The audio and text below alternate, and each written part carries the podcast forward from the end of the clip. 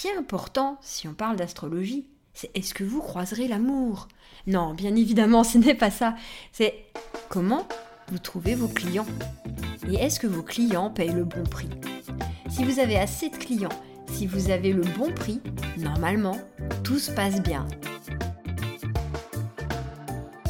Vous avez une boîte, un business? Et quand on vous parle gestion, vous attrapez l'urticaire, vous vous sentez atteint de, comme qui dirait, phobie administrative? Ça arrive même aux meilleurs. Nous, on voit plutôt le business comme un jeu. Bonjour et bienvenue dans le podcast La gestion dans son plus simple appareil, pour que vous ne vous retrouviez pas à poil. Je suis Stéphanie Pinault et voilà 20 ans que j'accompagne des entreprises et 10 ans que je suis entrepreneuse. L'idée, derrière ce podcast, parler de sujets sérieux avec légèreté. Bonjour et bienvenue dans ce nouvel épisode dans le cadre du défi J'envoie. Et aujourd'hui, ce n'est pas un, mais deux sujets que nous allons traiter. Le premier, celui du jour, une leçon. Et le deuxième, tiré au sort dans une liste de sujets plus farfelus les uns que les autres. Alors, le sujet tiré au sort a été les mystères de l'univers numéro 50 sur 99 sujets farfelus, les mystères de l'univers. Les mystères de l'univers, rien que ça.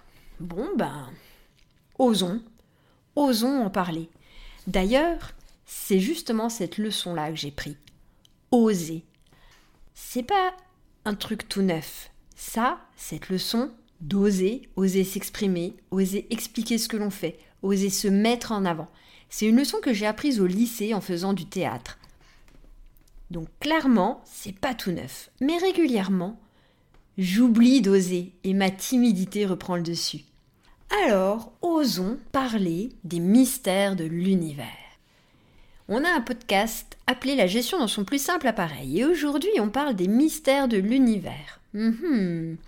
Gestion, mystère, mystère, gestion. Ah, il y a moyen de faire un truc. On peut comparer le cosmos de la gestion aux galaxies et aux étoiles.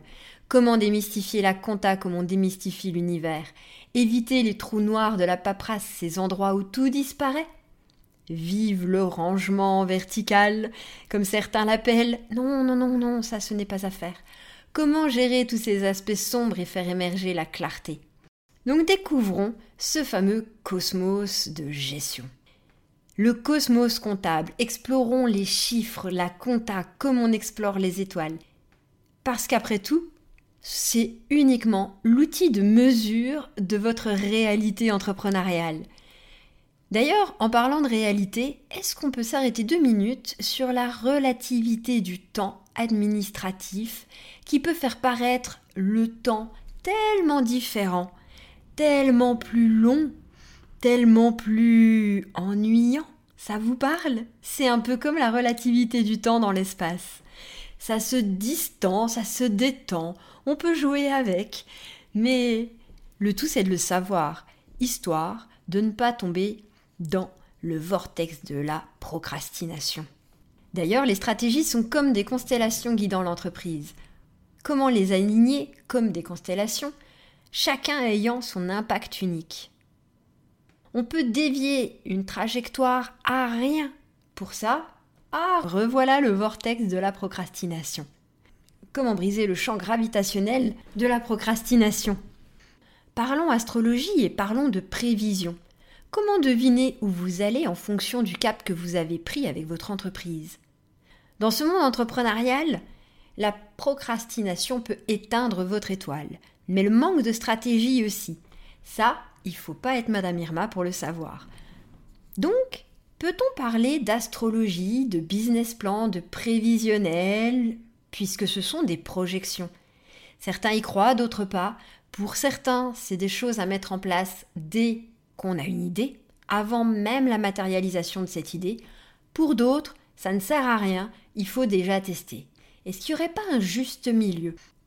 Un cap à décider sans pour autant passer 10 heures à essayer de savoir si notre forfait téléphonique va nous coûter 14 euros ou 35 euros dans notre prévisionnel, parce que ça, ça n'a pas d'impact, c'est pas ça qui est important.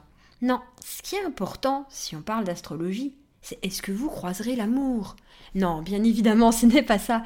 C'est comment vous trouvez vos clients Et est-ce que vos clients payent le bon prix? Si vous avez assez de clients, si vous avez le bon prix, normalement, tout se passe bien. Il faut pas être Madame Soleil, Madame Irma ou être astrologue. Par contre, on pourrait parler deux petites secondes de la disparition du temps et de l'énergie.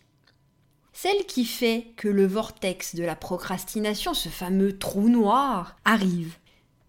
On peut, du coup, parler du Big Bang de la gestion, celle qui crée des nouvelles opportunités, des nouvelles directions. Et ça, c'est formidable. Voilà, j'ai osé vous parler des mystères de la gestion avec une analogie au mystère de l'univers.